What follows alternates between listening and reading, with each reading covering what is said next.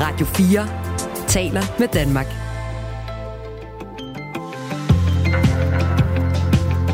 Velkommen til Radio 4 morgen. Helt som forudset er debatten om en eventuel blodbank til uvaccinerede jo havnet det sted, hvor den tit havner, den debat om vacciner, nemlig at nogen stoler på dem, og nogen tror, at alt og alle er fulde løgn. For eksempel Ralf, som skriver det samme, som man plejer, at medierne lyver, og alle lyver. Øh, skal vi, er der nogen, der nuancerer det en lille smule? Øhm, Rasmus skriver, jeg er ikke vaccineret, men jeg er som udgangspunkt ikke specielt bekymret for at modtage blod fra en vaccineret, hvis personen er vaccineret flere måneder tilbage. Jeg er generelt skeptisk øh, for stater og myndigheder grundet utallige hændelser i historien, samt den generelle retorik, som staten bruger. Men jeg er uafhængig af alle sølvpapirsgrupper og laver mine egne efterforskninger, skriver Rasmus. Hvis man stoler på øh, de videnskabsfolk, der har arbejdet med vacciner i hele deres arbejdsliv, for eksempel Søren Ries Paludan, så er det kun i meget sjældne tilfælde, at blod fra en vaccineret kan overføre vaccine. Og øhm, det kan ske, hvis man udtager blodet meget kort tid efter, altså inden for et par uger i forhold til, at øh, den donoren er blevet vaccineret. Efter længere tid øh, er der ikke egentlige rester af vaccinen i blodet, men der vil så være nogle immunstoffer, som man så har dannet efterfølgende, som en følge af den der mRNA-proces. Men det er ikke det samme som en vaccine? Nej, og den vaccinerer ikke videre på den måde. Øh, Søren for Horsen skriver, det er det glade vanvid, hvis man nu skal vælge blod efter for godt befindende. Vedkommende kan da vælge ikke at få blodet. Se dog på, hvad det vil koste samfundet, hvis man skal lave øh, mange forskellige blodbanker. Der er en enkelt, der skriver, jeg vil ikke have blod fra Socialdemokrater. det står der frit for. Det er svært at finde ud af, om en øh, bloddonor er socialdemokrat eller øh, borgerlig. Allan skriver, jeg er en glad bloddonor. Alle må gerne modtage mit blod. Jeg sætter ingen begrænsninger. De må også gerne sige nej tak. Så er der en anden, der er heldig. Klokken er 8.07. Radio 4 taler med Danmark. Kun et ud af landets 12 partier i Folketinget har en hovedstadsordfører. Det er Socialdemokratiet, hvor Ida Augen har den titel. Og det er for dårligt, mener økonom og menigt medlem af det konservative Folkeparti, Pernille Birk, som i et debatindlæg i Altinget i går efterspørger mere fokus på øh, hovedstadsområdet.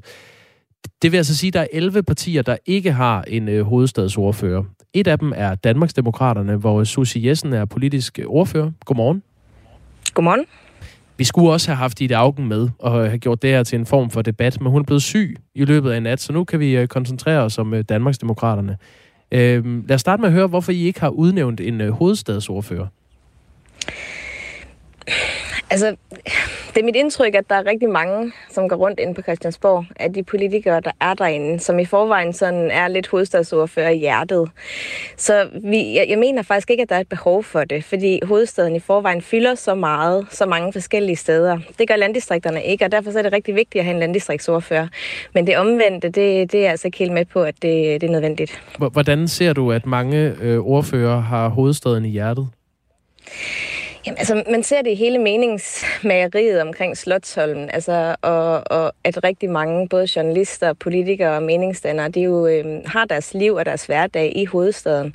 Jeg sad i går lige og kiggede, øh, for eksempel bare på partilederne. Øh, jeg tror, det er 10 ud af 12 partiledere, der alle sammen bor i hovedstadsområdet, eller, øh, eller bor nord for København. Og det er bare det der med, at derfra ens verden går. Øhm, og jeg mener simpelthen, at, at det der store fokus, der er på hovedstaden, det, det er i forvejen rigtig stort, så der er jo ikke nogen grund til at gøre det endnu større. Det synes jeg faktisk ikke. Hvor, hvorfra går din verden? min verden, den går for mange forskellige steder. Jeg har haft øh, stor glæde af at bo inde i København en del år, men lige nu bor jeg i en lille landsby, der hedder Algestrup, der ligger nede, nede syd for Herfølge. Og der synes jeg egentlig, at når man kommer hjem hver dag, så ser man også, at der er nogle helt andre problemstillinger, end dem man møder inde i øh, København, når jeg så tager på arbejde. Og det synes jeg er vigtigt at få, at få ud. Øhm, så så altså, der er det vigtigt at have landdistriktsordførerskabet, for eksempel. Susie Jessen, du, er, du er politisk ordfører, men nu nævner du også det her med, med landdistriktet, og det, det er du også ordfører for, altså ja. landdistrikts- og ø-ordfører faktisk for øh, Danmarksdemokraterne. Hvorfor er der brug for en ø-ordfører, når der ikke er brug for en hovedstadsordfører? Det er fordi, at øerne, de har jo nogle, øh, nogle udfordringer, der hurtigt kan blive meget alvorlige for dem, hvis man ikke tager hånd om dem. Nu kan man for eksempel se, øh, på grund af den energikrise, der er, så stiger færgetaksterne til øerne. Og det er jo noget, som man kommer til at mærke meget sådan direkte, hvis man, øh, hvis man bor på en ø. Altså det her med, at det bliver sværere for folk at komme frem og tilbage til øerne. Så det er sådan en, et meget håndgribeligt og meget vigtigt øh, issue for mange af de her mennesker, der bor på øerne.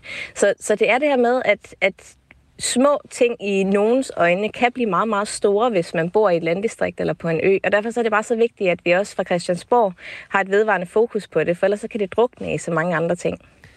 Afsættet for, at vi har dig med, øh, Susie Jessen, er jo øh, det her debattenlæg, som økonom og medlem af det konservative Folkeparti, Pernille Birk, øh, står bag. Det blev bragt i Altinget i går. Vi har selvfølgelig spurgt hende, om hun selv ville deltage, men hun er på skiferie, så hun har takket øh, pænt nej. Men det kunne være sjovt at spørge hende, nu hun medlem af det konservative Folkeparti, hvorfor hendes eget parti ikke har en hovedstadsordfører, da hun synes, det er så vigtigt. Det kommer vi så ikke øh, til at spørge hende om. Men indlægget har vi stadig. Og her skriver hun blandt andet, øh, hvor er ambitionerne for danskernes hovedstad? Så kan jeg jo spørge dig, øh, Susie Jessen, har I ingen ambitioner for hovedstaden i Danmarksdemokraterne? Og jo, vi har masser af ambitioner for hovedstaden, og heldigvis så har vi jo også en hovedstad i fuld udvikling. Altså jeg synes, det, det er da dejligt, når da vi kommer ind. Øh, jeg kører ind til København. Nogle gange tager jeg toget, fordi Københavnsvejen den er lidt skør. Men øh, så kommer man ind der og ser simpelthen, at, at øh, der hele tiden er, er nybyggeri, der, der bruser op inde i, inde i hovedstaden. Så vi har jo en hovedstad, der bliver udviklet rigtig, rigtig fint. Men, men det betyder jo så bare ikke, at vi ikke skal have fokus på landdistrikterne, fordi der er bare områder, hvor det ikke er det samme. Altså hvor man så også kører igennem byer, hvor man gerne vil rive en masse hus ned, fordi der ikke er nogen, der gider at bo i dem.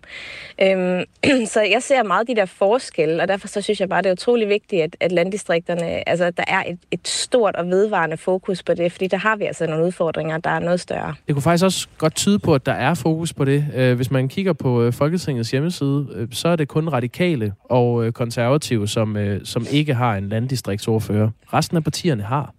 Så, så der er i 10 øh, landdistriktsordfører. Der er kun én ordfører for hovedstaden, som altså gemmer sig i øh, Socialdemokratiet i skikkelse af Ida Augen. Øhm, siger det ikke noget om, at der netop er fokus på landdistrikterne, men ikke nogen, der har entydigt fokus på hovedstaden? Nej, fordi at netop det der med at have fokus på hovedstaden, det er simpelthen, øh, det sidder så rodfæstet i så mange mennesker derinde, at man har et hovedstads udgangspunkt. Men det her med at have et landdistrikts udgangspunkt, det er måske kun øh, egentlig de landdistriktsordfører, dem der sidder i det lille udvalg, og selvfølgelig også dem, der er valgt rundt omkring, det er klart. Men, men, men det er det her med at have sit udgangspunkt, og så simpelthen have et vedvarende fokus på det område, der er meget, meget vigtigt. Øhm, og derfor så er det så vigtigt at have et landdistriktsudvalg. Jeg tror, det har ikke særlig mange år på banen faktisk, øh, og det var jo kun her efter 2015, at man egentlig begyndte at snakke om det her med udflytning af statslige arbejdspladser, og alle de her ting, der kunne gøre, at man begynder at få et øh, altså mere liv i, i landdistrikterne. Så jeg synes, det er rigtig vigtigt, at det er et mega vigtigt udvalg, det der, fordi at man simpelthen får nogle problemer og udfordringer på bordet, der måske vil blive overset, desværre, fordi at der er så mange folketingsmedlemmer, der har deres liv og hverdag i København. Som eksempel på de her oversete øh, politiske områder i tilknytning til hovedstaden nævner øh, Pernille Birk, at København har landets højeste luftforurening, at der er mangel på råstoffer, at der er stor ulighed, og at man i øh, hovedstaden finder Danmarks højeste befolkningstæthed. Viser det ikke med al ønskelig tydelighed, at der er nok at tage fat på i København? Jo, der er masser at tage fat på, og jeg synes også, der er enormt stort fokus på det. Nu sad jeg lige og bladrede aviserne igennem her til morgen, og hvis man kigger altså for eksempel i Berlingske og politikken og sådan noget, så har de jo et vedvarende fokus på de ting, der, der foregår inde i København, og som de gerne vil have lavet om. Og der er også en direkte adgang tit til, til Folketinget, som tager det op. Jeg kan se i politikken i dag for eksempel, så er der en minister, der reagerer skriftligt på en historie, som, øh, som handler om noget, der foregår i Københavns Kommune. Så, så der er jo det her, der er jo det her vedvarende fokus på, på København København, men, men det, jeg tror, det er svært at, øh, at få noget i politikken, der foregår måske i, øh, i Brande eller sådan noget. Altså, øh, der er bare en stor forskel, og derfor så er det vigtigt, at vi har det her store fokus på, på landdistrikterne også, for de har ikke en stærk stemme, og det skal de altså have. Et af de begreber, som Danmarksdemokraternes øh, formand Inger Støjberg blev særlig kendt for under øh, valgkampen, var, var det her udtryk, de københavnske salonger. Hvor, hvor er det, de er henne, Susie Jessen? Jamen, det hører jeg rigtig mange spørge om, øh, der er inde i København, men jeg hørte faktisk ikke så meget, når jeg kommer ud på landet, for det tror jeg godt, at man jeg ved. sidder i Aarhus det, her, det er en, øh, Ja, du sidder, du sidder i Aarhus.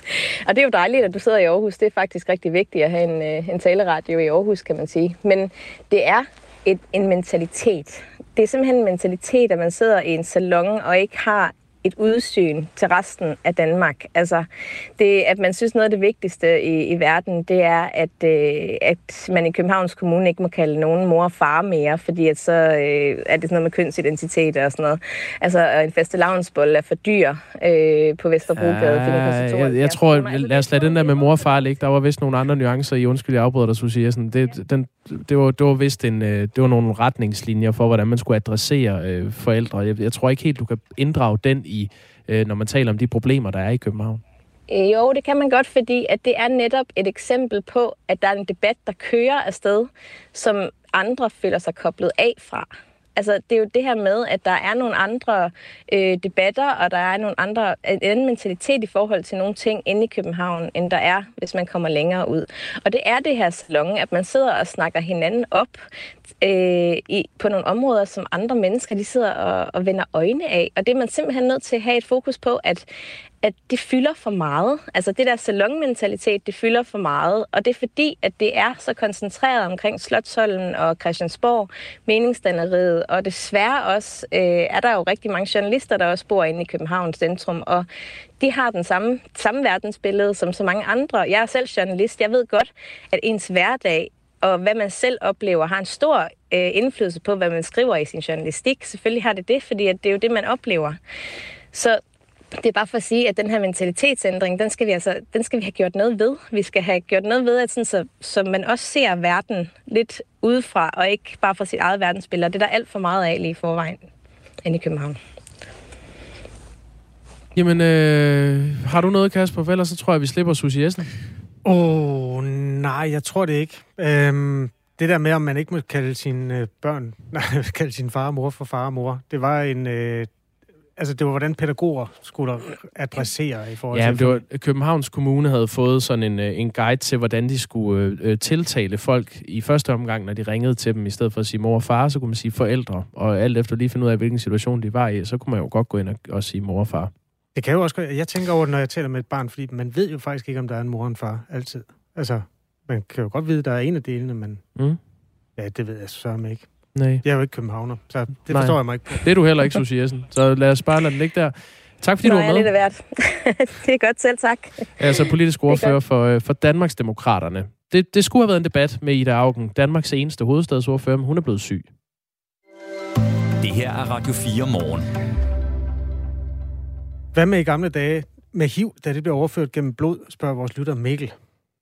Det er debatten om det her øh, bloddonor-dilemma, som øh, uvaccinerede har rejst. Altså at man øh, risikerer at få blod fra et vaccineret menneske, når man har brug for donorblod, og der er altså ikke nogen skældning i registrene der. Og intet som helst i hele verden tyder i øjeblikket på, at man får nogen sygdom ved at øh, modtage det blod fra en vaccineret. Men ikke desto mindre er øh, der er nogen, der ikke føler sig overbevist, og det er grunden til, at de går, øh, går sammen i den organisation, der hedder Safe Blood, og kræver simpelthen at få øh, ja, mulighed for at vælge selv. Mikkel han spørger, hvad med i gamle dage? Og det er jo rigtigt. Der opstod jo simpelthen det problem, da man lavede medicin til blødere, dem der har den sygdom, at man bløder sygdommen, hvor man øh, ja, hvor blodpladerne simpelthen ikke skabes. Der lavede man medicin, hvor noget viste sig at være inficeret med HIV, og der var simpelthen en hel masse mennesker, der fik AIDS dengang. Og det var jo en historie, som både handlede om, at nogen, der ikke reagerede hurtigt nok på nogle advarsler, men der var dog nogle advarsler, og det er der altså indtil videre ikke i den anden sag. Det var i hvert fald det argument, vi hører fra myndighederne. Det var svaret på, hvad med i gamle dage. Hvad siger Christine Stabel Ben om emnet, spørger vores lytter Katarina. Og øh, Christine Stabel Ben er jo professor ved Syddansk og øh, har en hel masse viden om vacciner. Har også været en stemme i debatten i forhold til om altså og, og stillede sig tvivlende over for, at det var en god idé for eksempel at vaccinere børn. Hun blev indbudt til at være med i det her, men det havde hun ikke lyst til. Altså hun havde ikke, øh, hun følte ikke, hun havde noget at bidrage med i den her debat. Så øh, hun sagde nej tak. Det var, hvad hun sagde. Der er også nogen, der, der skriver ind, at øh, de synes, at man skal lade dem, der øh, selv vil vælge, hvem de får blod fra, betale. Så kan de selv betale for det. Ja. Man kan skrive til os på nummer 1424. Radio 4 taler med Danmark. Det er store lusedag i dag, den 31. Øh, januar. Det er en dag, hvor forældre bliver opfordret til at tjekke deres børn, og vel i virkeligheden også sig selv, for de her små blodsugende insekter, der bor i hovedbunden og formerer sig, som man tror, det er løgn. Den idé er plantet af en kvinde, der hedder Alice Olsen, som er biolog med specialviden om ektoparasitter. Og det inkluderer altså lopper og lus. Godmorgen, Alice Olsen, og glædelig uh, stor lusedag. Godmorgen, hvor dejligt, de tager det op. Ja, selvfølgelig. Ja. Hvor fik du ideen fra i sin tid? Jamen, øh, jeg har arbejdet på dengang øh, skadedyrlaboratoriet. Det findes ikke mere der. Det sluttede i øh, 2010. Men øh, ja, jeg har arbejdet der i mange år og arbejdet med, med lopper specielt. Og har fundet en metode til at forhindre øh, lopper i at udvikle sig, fordi man kan på en ugiftig måde forhindre æg i at klække ah. på, på huskat og sådan noget. Det er en helt anden snak. I dag snakker vi om lus. ja. men du er anekdoternes mester, kan jeg høre, Alice. Der skal vi da have i baghånden. Lige det her med ah, lus. Øhm, det, er jo, altså det, der er tanken bag store luse, det er jo, at hvis alle fjerner lus fra deres hovedbund på én gang, så bliver lusene udryddet. Og det er jo det er så i første om en, en dansk øh, opfindelse, men hvis man gjorde det worldwide, så kan man jo faktisk få dem dræbt alle sammen. Ja, jeg tror, vi skal lige bestræbe os på at, at nå igennem her til Danmark og, og hjælpe hinanden på den måde. Og ja. det er jo specielt forældre med mindre børn, der, øh, der oplever det her luseproblem. Og det er jo fordi børnene, de, øh, de reagerer, der kan gå 14 dage eller sådan noget, hvis, hvis man har lus, før man overhovedet begynder at have den der øh, kløen i hovedbunden. Så derfor øh, kan det altså øh, øh, risikere at, at smitte mange, inden man øh, bliver klar over, at man har lus. Har du nogen øh, idé om, hvorvidt det hjælper noget? Altså om Store Lus i dag har fået nedbragt den samlede mængde af lus? Nej, det har jeg desværre ikke nogen, noget mål på, men det giver jo sig selv, at jo flere, der bliver opmærksomme på, at øh, der er lus, øh, jo, øh, øh, jo flere øh, vil der være, der tager sig af det og, og få dem fjernet. Ikke? Og, og eftersom øh, i gennemsnit er der meget få lus øh, på, på enkelte børn, og det øh, lægger de ikke øh, mærke til i begyndelsen, dels på grund af det, jeg lige fortalte, og, og dels fordi det... Øh, øh, øh, altså har man mange, så reagerer man jo også på det. Ikke?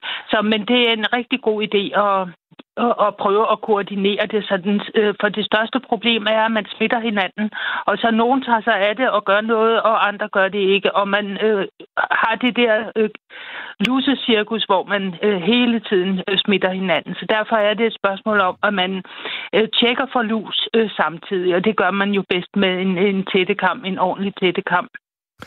En tættekamp, det er sådan en lille, øh, sådan smal kamp, hvor tænderne er længere end ja. en normal kamp, og hvor de sidder sådan rigtig... Nej, netop, den må netop ikke være... være Nej, undskyld, altså, kortere. Sige, kortere. Ja, kortere lige præcis, fordi ellers bøjer de jo bare.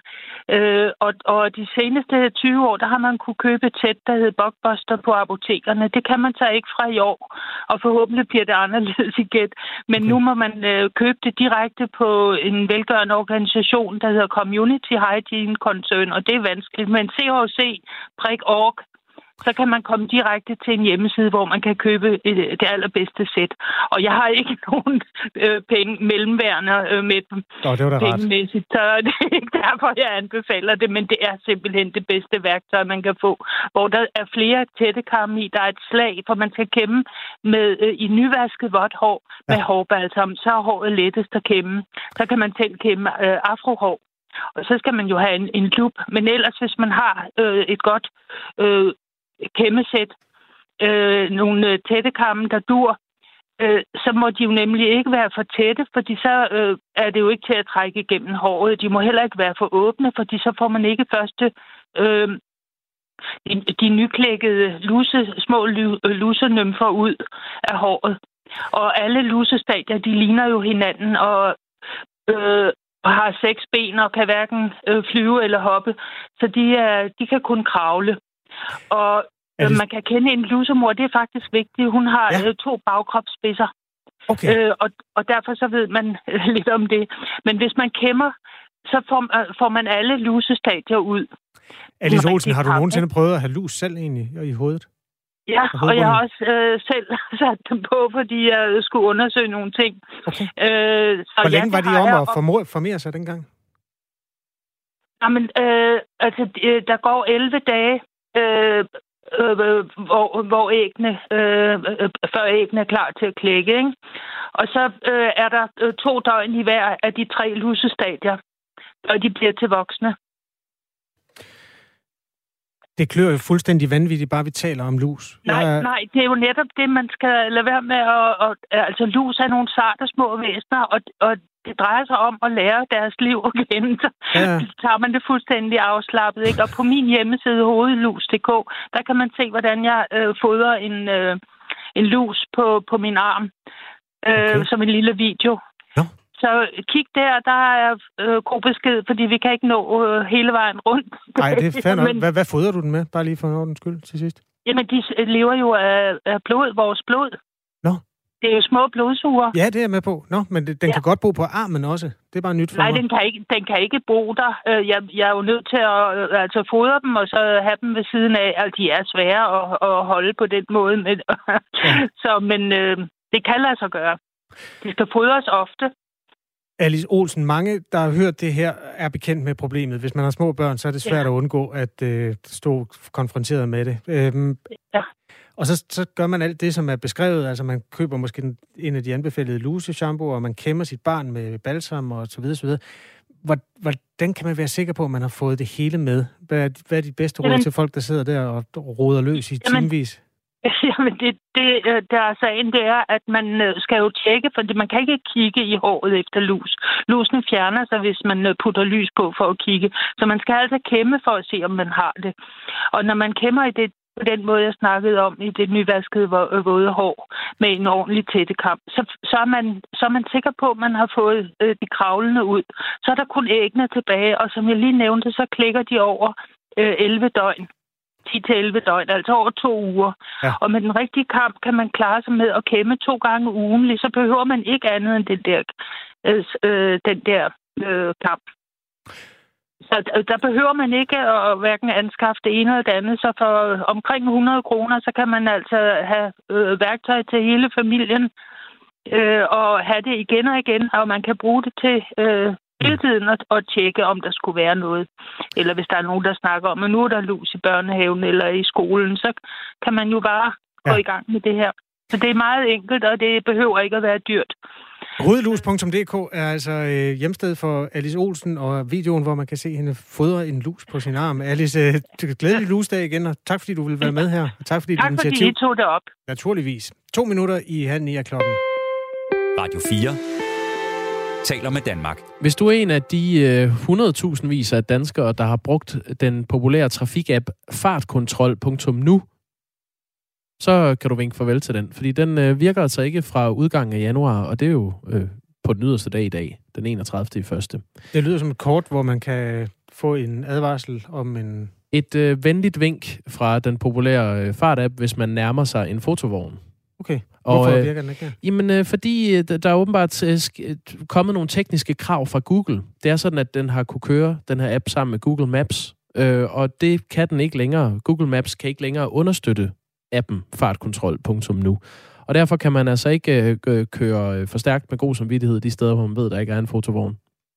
Nå, øh, men findes der ikke andre systemer? Jeg synes, der... Nå, men det er hele det koblet op på Google Apps, simpelthen. Øh, jeg er ikke klar over det, men jeg, jeg ved i hvert fald, at, øh, at den her fartkontrol.nu har været meget populær. Den har eksisteret i mere end 10 år, og der er øh, flere hundredtusind, i hvert fald ifølge fartkontrol.nu selv, der har brugt den. Øh, Den oplyser selv på hjemmesiden, øh, at der har været flere end 300.000 aktive brugere af den i Danmark.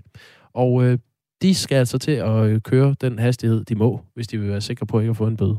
Det er noget af et overgreb, men øh, der er ikke noget at gøre ved. Nej, der, er- det er bare sådan der. Den virker ikke længere.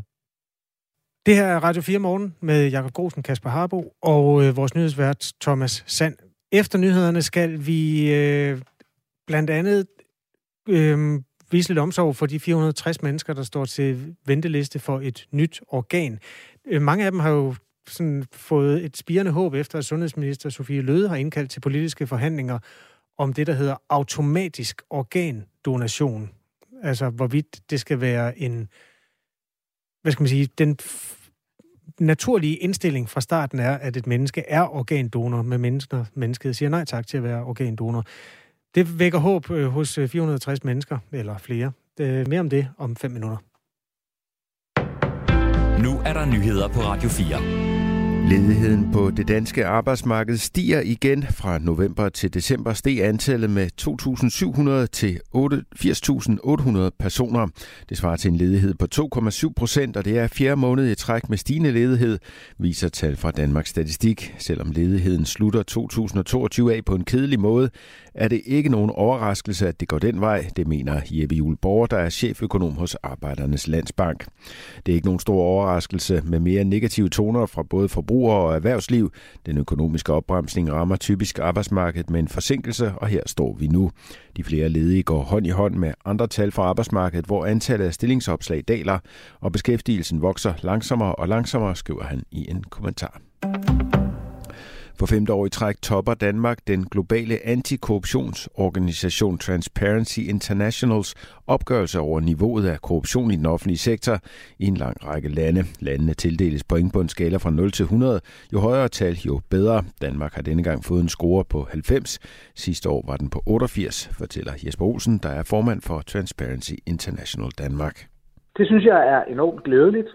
Og det, der jeg synes, der gør, at det er glædeligt, det er, at øh, de punkter, hvor vi øh, går en lille smule frem, det er på sådan nogle helt kernede øh, ting, som man udlandet opfatter, at når man skal drive forretning i Danmark, ja, så skal man ikke have, hvad det hedder, have penge op af lommen til bestikkelse, øh, men at man øh, har et godt og sundt øh, forretningsmiljø i Danmark. Det synes jeg er glædeligt.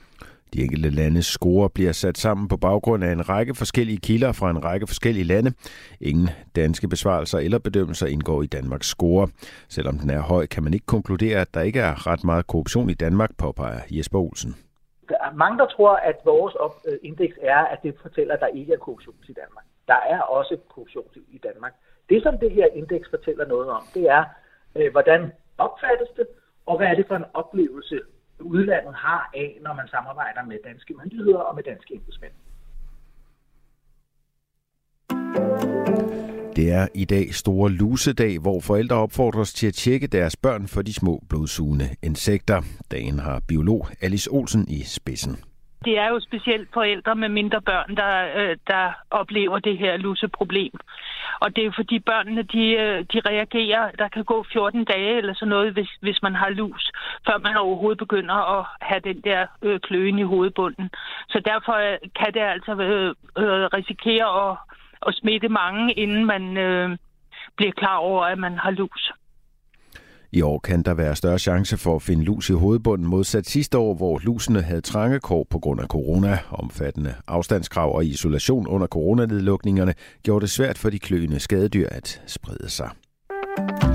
Sydkorea og USA er enige om at styrke deres militære samarbejde for at afskrække Nordkorea fra yderligere udvikling og brug af atomvåben. Det fremgår en fælles udtalelse fra de to lande, skriver nyhedsbruget Reuters. Her understreger USA's forsvarsminister Lloyd Austin, at han fordømmer Nordkoreas gentagende provokationer, og at de to lande vil indgå i et styrket militært samarbejde med Japan. USA og Sydkorea vil desuden styrke deres militære samarbejde med Japan. Også dette skridt har til formål at stå stærkere mod Nordkorea. Nordkorea giver med forskellige former for militære provokationer jævnligt panderynker hos styret i Seoul. De seneste måneder har nordkoreanerne både sendt droner ind i sydkoreansk luftrum og affyret ballistiske missiler ud over det japanske hav. Skyde med regn fra vest, senere opklaring med byer. Dagens løb drejer vinden til vest og tiltager til frisk vind til kuling, stedvis med vindstød af stormstyrke. Temperaturer i dag omkring 5 grader. Du lytter til Radio 4 morgen. Husk, du kan skrive en sms til os på 1424.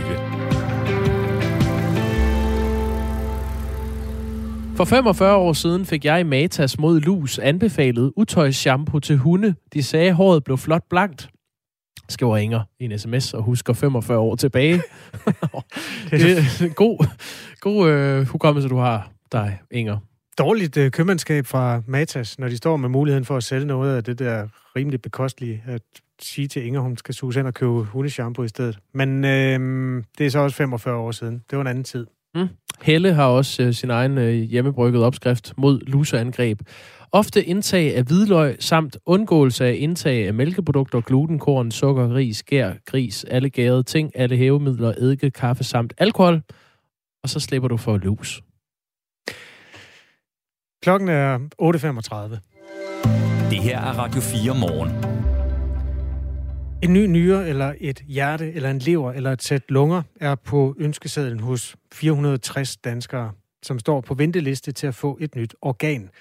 Det har vagt øh, håb hos flere af dem, at sundhedsminister Sofies Løde har indkaldt til politiske forhandlinger i Folketingets sundhedsudvalg om automatisk organdonation.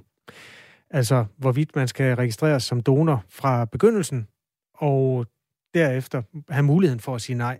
Som det er nu, er man jo ikke donor, medmindre man selv melder sig til at være det. En af dem, det hele handler om, er Seert Sejnoski, som er med os nu. Godmorgen. Godmorgen. Hvor længe har du ventet på en ny nyre?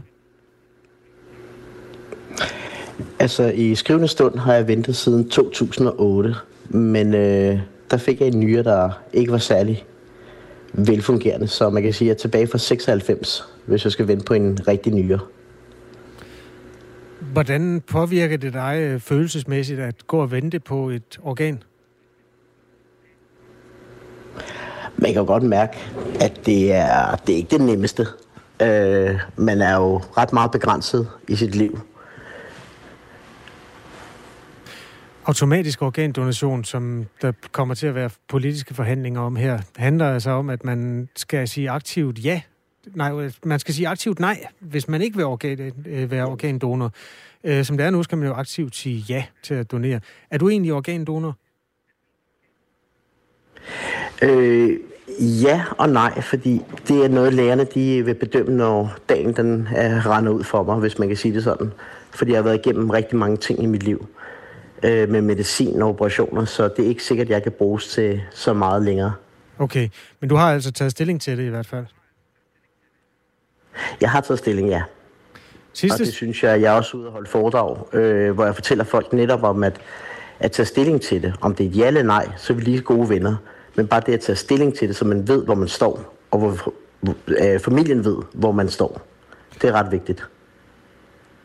Den øh, mulighed, som man diskuterer nu politisk, altså muligheden for, at staten som udgangspunkt ejer dine organer, hvis man skal sige det på sådan lidt, øh, lidt øh, groft, og så skal man jo sådan lige reclaim dem ved at sige nej til at være organdonor. Hvad synes du om, om den politiske øh, diskussion, og hvor står du selv i den?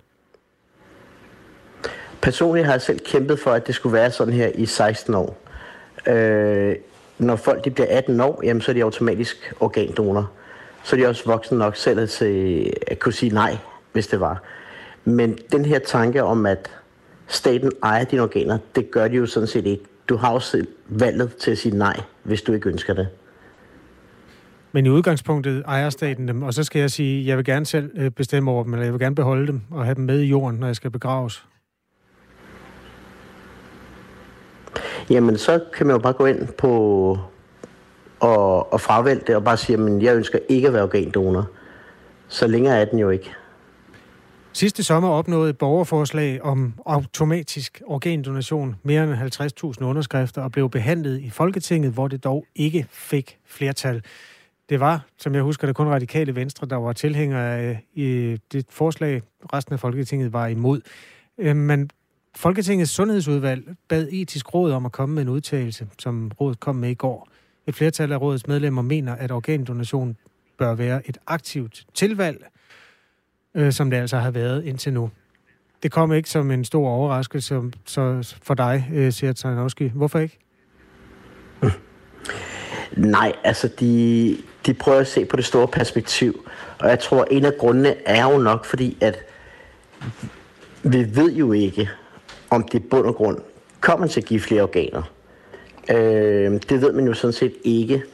Øh, så jeg kan godt forstå, at der har været meget tvivl om det og meget usikkerhed. Jeg selv tror, at det, der vil gøre det, er, at vi desværre også bare ser mange unge, der dør, som slet ikke har taget stilling til det, som netop lever bare, at det sker ikke for mig. Øh, og det er jo lidt groft og frækt at sige, at i går så fanger man dem, og det er jo ikke det, der er meningen.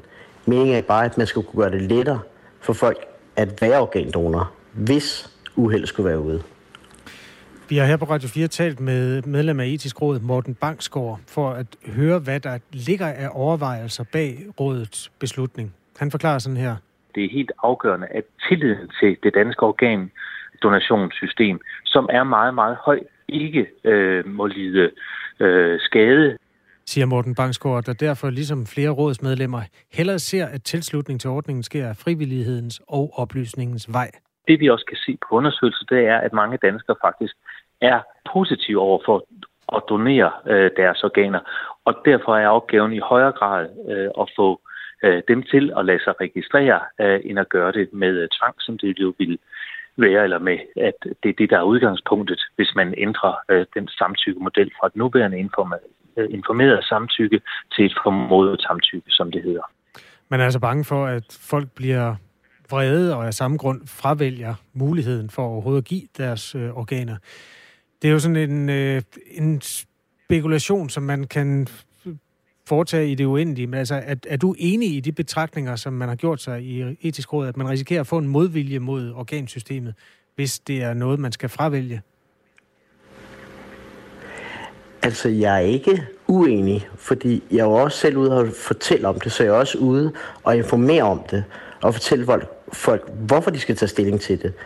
Øh, men jeg er heller ikke modstander af, at det bliver formodet samtykke. Netop at, det, at det her med, at når man har været ude og fortælle folk, og man har været ude med, for eksempel til folkemøde, hvor der har været ude med pjæser og alt det her, jamen der er jo rigtig mange af dem, de ryger bare ud, og folk siger, nå, jamen det skal nok få gjort, når jeg kommer hjem, og så glemmer de det.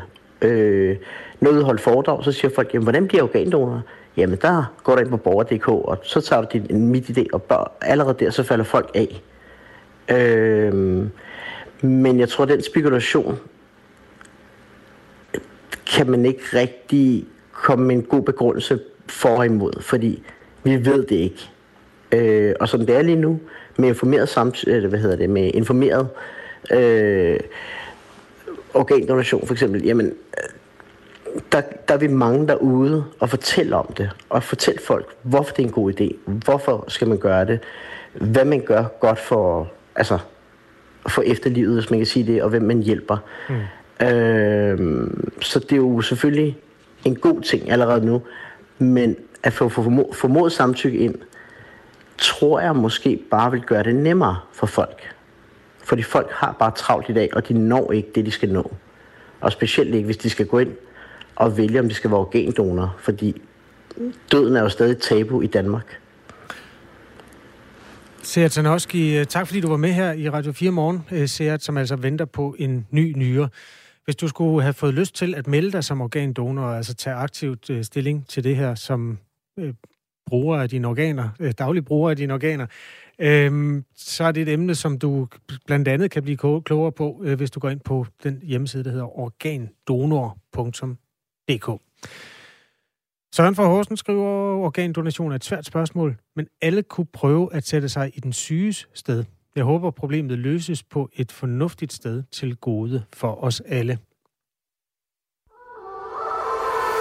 Du skal lytte til Overskud, fordi du bliver klogere på din egen økonomi. Vært Sofie Østergaard hjælper dig med at få mest muligt ud af dine penge. Jeg tror nærmest ikke, det har været vigtigere at gå op i sin økonomi, end det er lige nu. Derfor får du de bedste råd fra vidne gæster og eksperter i Overskud på Radio 4.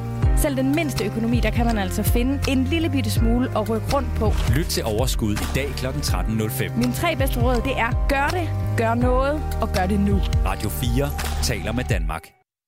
Skal det være lovligt at øh, tage stoffer?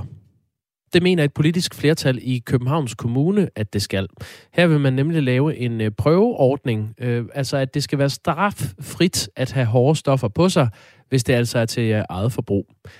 Katrine Kilgaard er social- og sundhedsordfører for Radikale Venstre i Københavns Kommune. Godmorgen. Godmorgen. Det er jer, der har stillet det her forslag. Vil du ikke øh, komme med nogle eksempler på øh, stoffer, hårde stoffer, du synes, man skal have lov til at, øh, at have på sig og bruge selv? Jo, men altså, jeg, jeg synes sådan set, at det skal være alle, alle de stoffer, som, som, øh, som folk bruger, fordi grundlæggende er godt det her forslag ud på at ændre synet på dem, der bruger stofferne fra nogen, der er kriminelle, til nogen, der skal have en hjælpende hånd til at, at, at styre deres forbrug af stoffer, eller, eller komme helt ud af det. Så det er ligesom det, der er formålet med det her, at vi ligesom har et paradigmeskifte i, hvordan vi ser på stofbrugere. Øh, det vil sige, at man med den her øh, prøveordning straffrit skal kunne have LSD eller amfetamin, coke, øh, ecstasy, heroin på sig og bruge det? Jamen det der er, øh, er, er, er, er, er essensen i det, er jo, at så længe det er, altså man laver nogle grænseværdier, så man ligesom siger, så længe det er til eget forbrug, jamen så får du faktisk ikke en straf, så får du et tilbud om en hjælpende hånd til at komme ud af dit stofbrug. Og, øh, og det er det, vi mangler i dag. For det vi kan se, det er, at øh, alt for mange dør af overdosis øh, dødsfald, og alt for mange tager stoffer. Og hvis vi nedbryder det her stigma og det her tabu, som der i dag er mellem dem, der bruger stofferne, og det system, der skulle være der for at hjælpe dem, jamen så kan vi sætte hurtigere ind og sørge for, at de får et mindre problematisk brug af stoffer. Men man kan jo og også det er jo det, man i, har set. Undskyld, jeg afbryder, men man kan jo godt komme i behandling, i, som det er i dag. Det kan man godt, men der er bare især blandt de her meget udsatte grupper, som bruger de her stoffer, en enorm afstand, når man bliver kriminaliseret for sin brug af stoffer. Så er det ikke sådan, at du bare vælter ind og, og spørger om hjælp. Og det er det, vi gerne vil lave om med det her forslag. Altså, at man får tilliden til, at systemet er der, når man har brug for hjælp. At man ikke bliver set som kriminel, men som en, der har brug for den her hjælpende hånd til at, at styre sin brug af stoffer og, og måske helt komme ud af det. For hvis det var så nemt for de her udsatte og bare at komme op og bede om hjælp, så tror jeg, de havde gjort det i dag. Men det gør de ikke. Vi taler altså med Katrine Kilgaard, som er social- og sundhedsordfører for Radikale Venstre i Københavns Kommune. Øh, der er flertal for at lave sådan en prøveordning, som øh, Radikale Venstre foreslår, at det skal være straffrit at have hårde stoffer, øh, hårde stoffer på sig, hvis det er til eget forbrug i København. Og det skal altså behandles i borgerrepræsentationen øh, på torsdag. Her vil både Venstre og Socialdemokratiet bakke op, skriver politikken. Øh, en del af forslaget er, at det, det skal stadig være ulovligt at fremstille og smule og sælge de her hårde stoffer. Så dem, I vil... Øh, jeg vil lade sige, dem I ikke vil ramme her, det, det er altså dem, der, der forbruger stofferne, øh, Katrine Kildgaard. Hvad med dem, der er dybt afhængige af, af kokain og kæmper med et øh, misbrug? Frister man ikke dem over evne ved at sige, øh, go for it? Altså, jeg vil jo våge den påstand, at dem, der er dybt afhængige af, af kokain for eksempel, at de, øh, at de tager stofferne alligevel. Det kan vi jo se, fordi at vi netop kan se, at, at antallet af folk, der er døde af stoffer i, i Danmark, jamen det har været stabilt nærmest siden 90'erne. Så der er jo noget, der, gør, altså, der er noget af det, vi gør, som overhovedet ikke virker. Og det vi kan se er, at dem, der har afkriminaliseret stoffer, jamen så falder overdosis dødsfaldene. Og fa- faktisk falder for, altså antallet af dem, der bruger hårde stoffer også. Så jeg, jeg forstår faktisk ikke, hvorfor vi ikke har gjort det her endnu, når løsningen har, har ligget lige foran os. Ikke at jeg, øh, øhm, jeg vil ikke øh, betvivle din dokumentation, men, men hvor har du de tal fra? Altså at man, hvis man frigiver øh, forbruget til eget forbrug af, af hårde stoffer, at så falder øh, dødsfald, som er relateret til overdosis? Det har vi set i, i Portugal, hvor de har haft den her ordning siden 2001. Der er også mange andre lande, der, der har øh, fulgt efter og har afkriminaliseret i en eller anden form. Og de fleste af de lande, jamen, de har altså øh, de har lavere antal stofbrugere, end vi har i Danmark, og lavere antal overdosisdødsfald, end vi har. Vi har en lytter, der hedder Søren, som skriver ind fra Horsens øh, til dig her, Katrine Kilgaard. Han skriver, øh, man skal da vist være københavnsk politiker for at komme med et forslag om frie stoffer. Har vedkommende aldrig hørt om familie til stofmisbrugere. Hør dog på videnskaben vedrørende skaderne efter brug af stoffer, skriver Søren. Det må du godt svare på. Jeg ved ikke, om man skal være Københavns politiker, men det kan godt være. Jeg har mødt mange af dem, der netop bruger stoffer til daglig. For eksempel nede i vores øh, fikserum, hvor det jo faktisk er lovligt for stofbrugerne at tage, at tage deres stoffer ind i, i fikserummet. Det er bare ikke lovligt at, at bære dem derhen, hvilket jo kan, kan virke lidt mærkeligt. Øh, men, men jo, det kan godt være, at man skal have mødt de her mennesker, fordi det her er jo mennesker, som ikke har fået hjælp i tide. Der er, jeg tror ikke, der er særlig mange, der drømmer om at have et, et stofmisbrug. Det er jo rigtig tit, fordi man har øh, ikke har haft øh, særlig gode muligheder som barn, eller at man har, har slået sig på livet på en eller anden måde. Og der er det jo så, at man ikke har, har fået den hjælp i tide, som man havde brug for. Så det vi jo gør ved at afkriminalisere, det er ved at fjerne det der stigma af at tage stoffer, så man rent faktisk får mulighed for at sige, jeg vil gerne have den hjælp, og jeg vil gerne have den nu, uden at man skal være bange for, at, at politiet kommer efter en, og man får en plet på straffeattesten. Så jeg tror, at det her vil gøre livet lettere, både for dem, der bruger stoffer og deres familier, fordi at det netop fjerner barriererne for at få hjælp. Der er en anden, der spørger her, vil Københavns Kommune åbne forretninger, hvor man kan købe de her hårde stoffer? Nej, det er ikke det, der er, meningen. Altså, vi vil stadig, altså, vi vil stadig gå efter dem, der, der sælger stoffer. Vi, øh, altså, vi, vi ordinerer også heroin og sådan noget, som det er i dag. Så på en måde, det er jo ikke en, en slags forretning, men et, et tilbud, du ligesom skal visiteres til. Men, øh, men vi vil ikke, altså, det er ikke øh, ment som, at vi skal åbne vores egne, egne butikker. Øh, det er ment som, at vi ligesom freder de udsatte stofbrugere fra at være bange for at blive straffet. Der er en mor til en teenager, som er ivrig i nattelivet, der skriver ind, at hun er skræmt over perspektivet, hvis man gør øh, hårde stoffer lovlige. Hun skriver ingen tvivl om, at han vil føle sig mere berettiget til at prøve flere stoffer. Hmm. Altså, det vi kan se på tallene er jo, at, at mange unge prøver stoffer i dag, også selvom at det er, er ulovligt. Så øh, altså, jeg tror bare, at man skal gå ind i det med åbne øjne, og det man så i Portugal var, at jamen, der var ganske vist en lille stigning lige da det blev afkriminaliseret i dem, der prøvede stoffer. Men det faldt faktisk efter, efterfølgende. Så altså, der er bare rigtig mange tal på det her område, som, som modbeviser, at, at, endnu flere vil, vil prøve stoffer, og at endnu flere vil, vil blive afhængige af dem. Har du egentlig selv prøvet hårde stoffer? Nej, det har jeg ikke. Vil du være fristet til at prøve det, hvis de var øh, lovlige? Nej, det vil jeg ikke. Det, øh, det er ikke det, der har holdt mig tilbage. Okay. Jamen, øh, der, der lige et, et faktuelt spørgsmål her til sidst, Katrine Kilgaard. Der er mange, der er nysgerrige på det her øh, forslag, I har i Radikale Venstre i Københavns Kommune. Der er en, der spørger, hvad er aldersgrænsen? Hvad er aldersgrænsen? Ja, altså hvor, hvor gammel øh, skal man være for lovligt at kunne have øh, amfetamin og heroin på sig til eget forbrug? Det er et godt spørgsmål. Altså, jeg vil jo stadig sige, at lige meget hvem man er, at så skal man have det her tilbud om hjælp og ikke straf. Så hvis og jeg tror heller ikke, som det er nu, at hvis vi 15 har... straffer øh, børn med bøder, selvom de har stoffer på det. Okay. Så, så teenager øh, vil også blive tilbudt øh, behandling, og der vil ikke være nogen form for straf? Den grad vigtigt, at de får behandling, og det håber jeg også sker i dag, hvis man finder ud af, at, at børn har stoffer på sig. Det skal behandles på torsdag i borgerrepræsentationen i øh, Københavns Kommune. Både Venstre og Socialdemokratiet vil bakke op om Radikale Venstres idé, og det er altså der, du er social- og sundhedsordfører, Katrine Kilgaard. Tak fordi du var med. Ja, selv tak. Det her er Radio 4 morgen. Der er min gået fnider fnader i den. Øhm, regeringen vil lade SF bringe Socialdemokratiets valgløfter til forhandlingsbordet.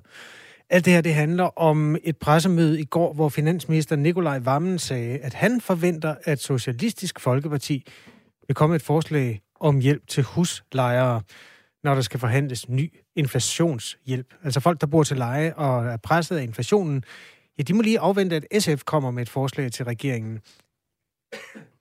Det var ellers øh, Socialdemokratiet selv, der under valgkampen lovede, at lejerne, særligt i de almene boligforeninger, skulle prioriteres, når der næste gang skulle deles inflationshjælp ud. Øhm, så spørgsmålet er, om SF vil hjælpe Socialdemokratiet med at indfri deres egne valgløfter. Vi har finansordfører Lisbeth Bæk Nielsen med os nu. Godmorgen. Mm, godmorgen. Altså, Nikolaj Vammen vil egentlig gerne hjælpe huslejerne, hvis I stiller forslaget. Vil I gøre det? Jamen, øh, nu, nu vil jeg lige påpege, at Nikolaj Vammen faktisk efterfølgende øh, har, har sagt, at øh, han beklager ligesom den forvirring i at sige, at, at det, var, øh, det var os, der skulle, skulle stille det. Men, men, men alt det her, det tror jeg jo egentlig, at folk er, derude er ret ligeglade med, hvis de, hvis de kæmper med, med høje regninger, og, og at der er slået hul i, i økonomien øh, på, grund af, på grund af inflationen. Øh, det, det, jeg bare har sagt, det er, at øh, øh, hvis et parti herunder et regeringsparti kommer med nogle løfter, så må man jo holde dem. Altså, så skal man jo ikke øh, smide, smide det videre til, til nogle andre. Men vi vil meget gerne hjælpe Socialdemokratiet med at holde deres, deres løfte for stedet på den måde, at vi jo synes, det er en rigtig god idé at hjælpe øh, folk i, i almindelige boliger. Øh, fordi de, øh, der er nogle ting, de er, de er undtaget fra i forhold til øh, øh, ikke selv at kunne bestemme, at man skifter øh, skifter om til, til noget billig energi osv. Det er en længere, det er en længere snak. Mm. Men vi vil meget gerne hjælpe Socialdemokratiet med at, at holde det, det løfte forstået på den måde, at øh, vi jo synes, det er en god idé. Vi bliver bare nødt til at få nogle flere penge på bordet, fordi at der er flere grupper, der skal hjælpes. Vi har også et hav af, af lokale købmænd rundt omkring i lokalsamfund, som, øh, som står til ikke at kunne overleve det her økonomisk. Og, og det er tit, at det er i et lille lokalsamfund, så er det købmanden, der er lidt med ryggraden i det. Dem vil vi også gerne hjælpe, ligesom med, med de allerfattigste børnefamilier og studerende. Så, så vores pointe er også til Socialdemokratiet, de kan ikke blive ved med ligesom at, at finde på, på nye ting, som vi andre øh, skal, skal bære med ind til bordet, hvis der ikke kommer flere penge med os. Det er afgørende for os, at der gør det.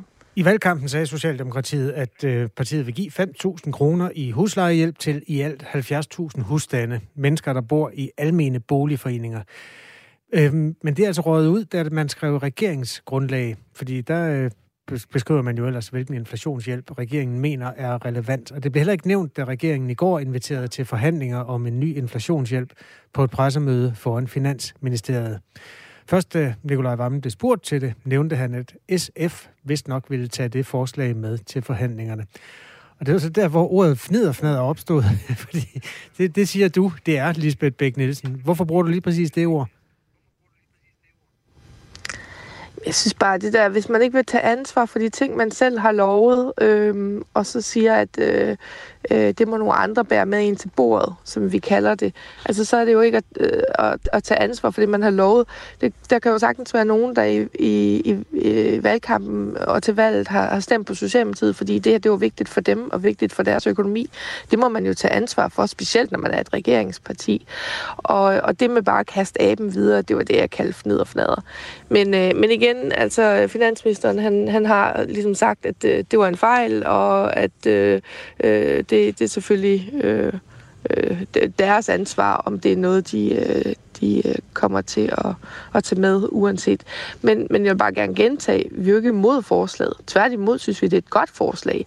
Men, men der må jo også komme penge med, øh, så og, og det regeringen har lagt på bordet, det er, det er for lidt i forhold til øh, til, til de mange grupper, der har brug for hjælp for overhovedet at kunne få enderne til at mødes. Øh, der, der sidder også øh, familier derude, hvor at forældrene må, må vælge mellem mad og medicin. Det er rigtig, rigtig alvorligt, og derfor så skal man heller ikke lege den der abekastelej. Der skal man tage ansvar for det, man har, har lovet. Abekastelejen er altså der lige nu, at øh, I står og venter på, hvad hinanden siger. Og imens sidder der jo nogle mennesker i almindelige boliger, som jeg har svært ved at få det til at løbe rundt. Øh, er det fair, at de skal vente på, at øh, I bliver enige om, hvem der skal sige hvad? Jamen, det er jo ikke sådan, det foregår. Altså, vi, vi, lægger, øh, vi, vi lægger vores forslag frem, og de er finansieret heriblandt også at hjælpe lejerne. Men, men det kan vi kun, hvis øh, regeringen er med på, at vi skal bruge nogle flere penge. Ellers så er der ikke penge til det. Så, øh, så hvis, øh, hvis det er op til os, jamen, så bliver lejerne også hjulpet, fordi der har vi også finansiering til. For eksempel foreslår vi, at nogle af dem, der har tjent rigtig mange penge på inflationen, skal bidrage. Og det er blandt andet Mærsk og rædderibranchen, som har tjent penge direkte på inflationen. Så der kan vi finde nogle, nogle, noget ekstra finansiering. Så der er ikke nogen, der behøver at vente på, hvad SF mener. Det har vi lagt øh, meget tydeligt frem, og vi skal til møde i dag kl. 11, og der præsenterer vi øh, vores forslag, og hvordan vi vil finansiere det. Og der, øh, der hører lejerne også til. Øh, men hvis regeringen ikke vil acceptere vores finansiering, så er der jo ikke penge til at hjælpe dem. Så, så det ligger jo på regeringens bord. Lyder det altså fra finansordføreren hos SF, som hedder Lisbeth Bæk Nielsen, som skal til møde kl. 11. Vi øh, har et minut tilbage af Radio 4 morgen. Ja, vi kan da fortælle, hvad der er på programmet i Ring til Radio 4 i dag, som øh, sender, som sædvanligt, 5 minutter over 9. Det handler om det sociale medie TikTok, som var den mest downloadede app sidste år. Næsten halvdelen af de 15-29-årige bruger TikTok ugenligt, og derfor er der også mange politikere, der bruger TikTok. Men det er delvist ejet af den kinesiske stat, og derfor øh, tvunget til at samarbejde med den kinesiske sikkerhedstjeneste. Og derfor øh, er der flere, der anbefaler, at politikere ikke er på det sociale medie. Blandt andet i Sverige, hvor regeringen anbefaler, at ingen politikere har den her app på deres telefoner. Hvad mener du? Skal vi forbyde politikerne at være på TikTok? Eller er det godt, at de er der, hvor vælgerne er? Det kan du skrive ind på på øh, 1424. Ha' en øh, god dag